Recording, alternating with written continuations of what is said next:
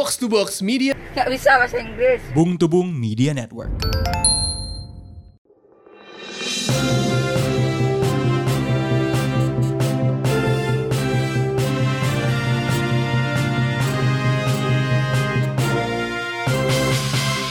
Selamat datang di podcast Bung Tubung, podcast berita mingguan yang dibawakan oleh dua bung, saya Bung Ran dan Saya Buri.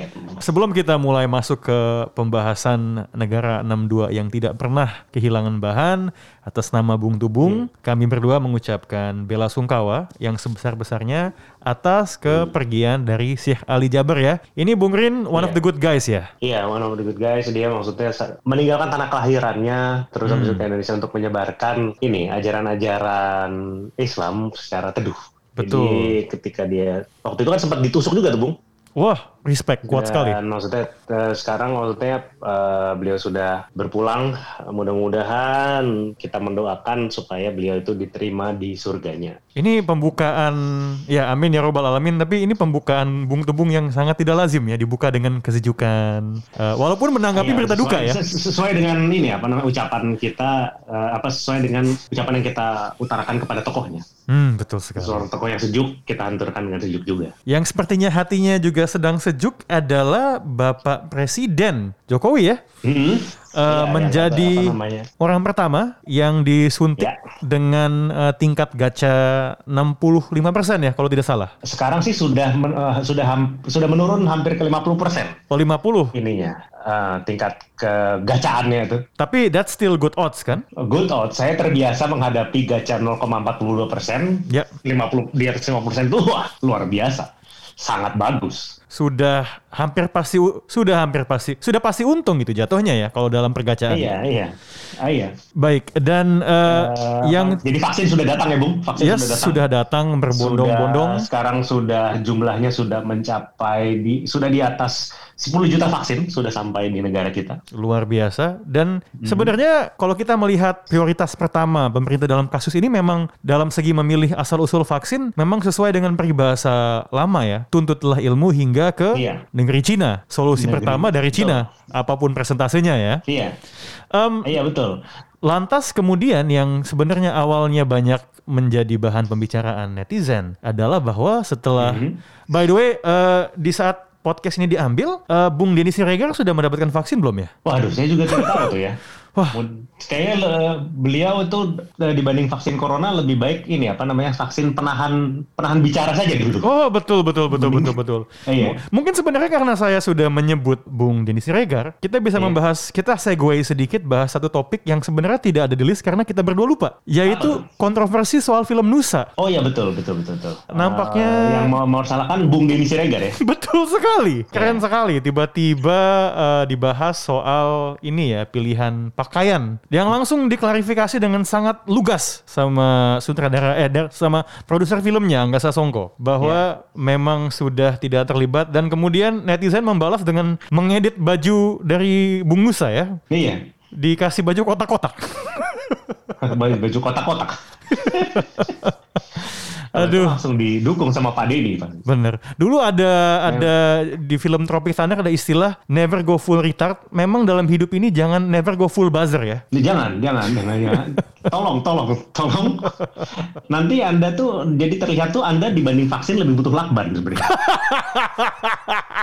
Tapi malang bagi Bung Denny Siregar eh, belum ada dokumentasi dia atau siapa lagi sih Hotradero gitu udah dapat antrian menteri-menteri tentu saja didahulukan. Tapi mungkin karena mereka itu dari segi level influencer masanya tidak sebesar seorang Raffi Ahmad. Oh iya, yang di uh, dapat vaksin sebagai perwakilan dari milenial. Betul, kalangan muda itu. Ternyata Kalangan muda, kalangan muda. dalam dalam sejarahnya kalau dulu kita punya kan istilahnya kalau perkumpulan anak muda kan ada jongnya kan, ada Hmm. jong Islam Meten, ada jong Java, Iya. ada jong Sumatera. Iya. Ternyata sekarang ada jong Iya. Rafathar ya. Oh iya, Jong dahsyat.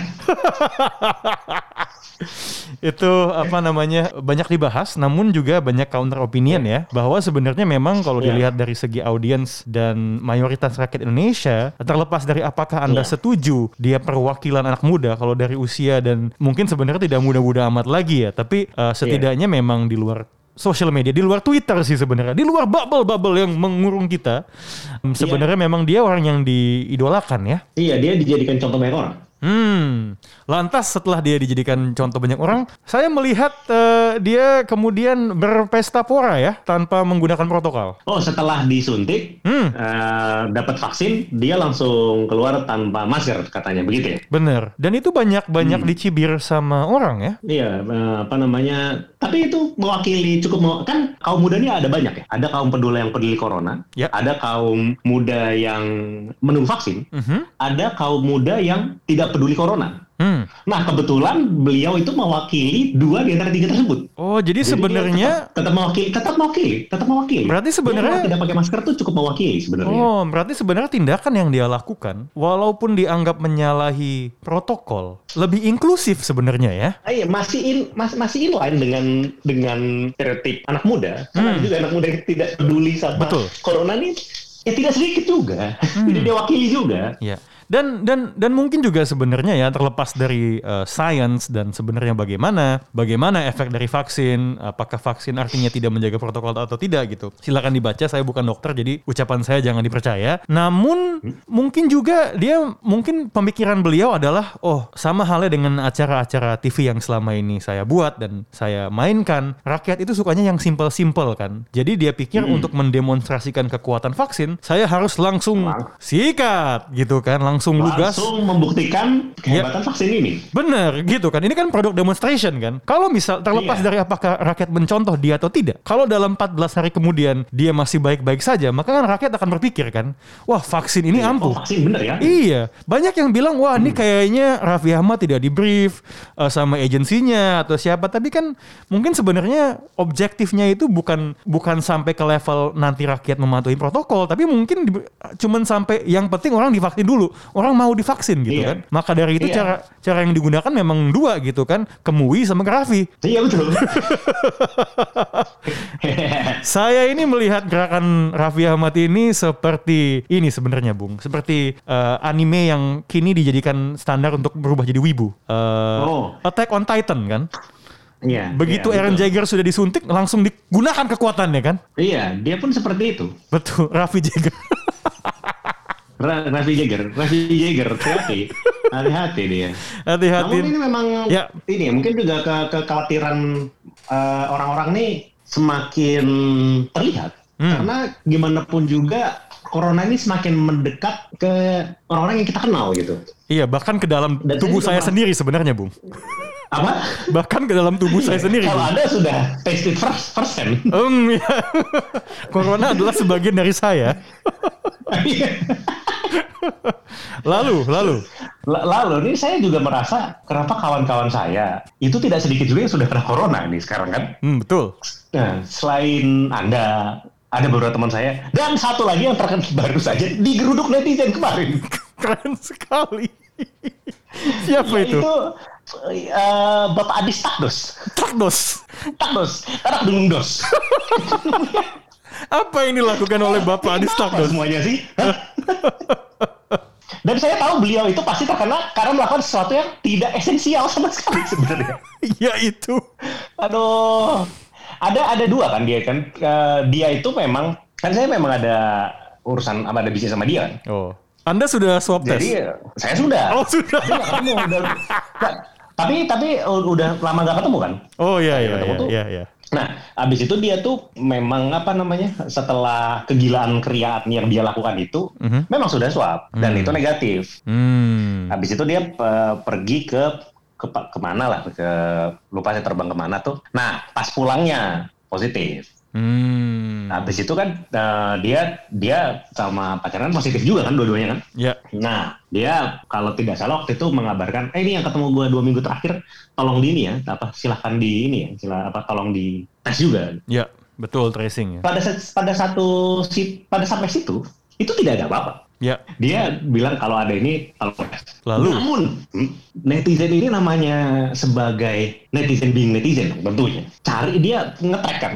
Ke, masalahnya Bapak Adis ini sudah jelas-jelas melakukan sesuatu yang tidak esensial. yang juga disinyalir sebagai salah satu sebab positifnya beliau. Hmm, bukti empirik. nah, yang uh, bukti ya dan itu uh, sudah sulit ya, sudah sulit, sudah sulit, Ya. sudah sulit. Nah, Anda juga kan sebagai salah satu penyintas kalau Anda hitungan ya. Kalau si Adis kan masih di saat podcast ini di take Ya. masih sebagai penderita kan. Ya. Nah, sampai saya lihat ketika Anda yang membedakan Anda dan kawan saya Takdus itu adalah bagaimana Hmm. cara beliau Hmm. berkomunikasi dengan netizen-netizen ini. Iya. Menurut Anda gimana, Bung? Saya sebagai temannya kayak, Iya, "Eh, iya. kenapa teman Jadi saya?" begini ada satu istilah yang sering didengungkan di masa-masa pandemi ini, yaitu covidiot kan bagi orang-orang yang di dalam situasi ini melakukan perilaku yang tidak bertanggung jawab gitu. Sejujurnya, memang kalau lu covidiot ya lu covidiot gitu. Ketika lu melakukan kegiatan-kegiatan yang idiotik selama covid, ya lu covidiot gitu. Saya pun rasanya pernah melakukan beberapa hal seperti itu dan walaupun saya tidak tahu rasanya sih kenanya bukan karena yang saya lakukan, namun covidiot ini setelah saya lihat baik-baik, ini adalah sebuah istilah yang memiliki spektrum ya, layaknya Ya. banyak hal di dunia ini gitu. Ada yang covidiot 10%, ada yang sampai mentok gitu. Ada yang ini sebenarnya momen come out saya ya karena saya mengaku saya covidiot begitu kan. Tapi kan selama ini kan saya ini closed closed uh, Closet. closeted closeted covidiot gitu kan. Sedangkan Bung Adis Takdos ini dia uh, came out gitu. Nah, mungkin sebenarnya Iya. Kita harus mengakui bahwa dunia ini belum se-open minded itu terhadap kalangan covidiot gitu. Mungkin Betul. mungkin Bung Adis ini merasa ya nanti suatu hari siapa tahu gitu ada covidiot pride atau covidiot Mardi Gras, covidiot March gitu. Cuman memang tingkat resepsinya di masyarakat itu terhadap orang-orang covidiot itu belum sepenetratif Belum. itu gitu. Sebenarnya mungkin Belum, juga belum, juga bagi saya saya melihat eh, kalau boleh saya memparafrase istilah gitu. Saya rasa kalau saya covidiot sebenarnya Bung Adis ini bukan covidiot, covidi ngotot sebenarnya. Memang pada akhirnya itu yang pada akhirnya itu yang membedakan itu Anda covid di eh, COVID, satu COVID dengan COVID lain itu hanya dokumentasinya saja, Bu. Jadi jika Anda seorang covidiot, akui saja Anda covidiot, tapi jangan di-share ke orang lain.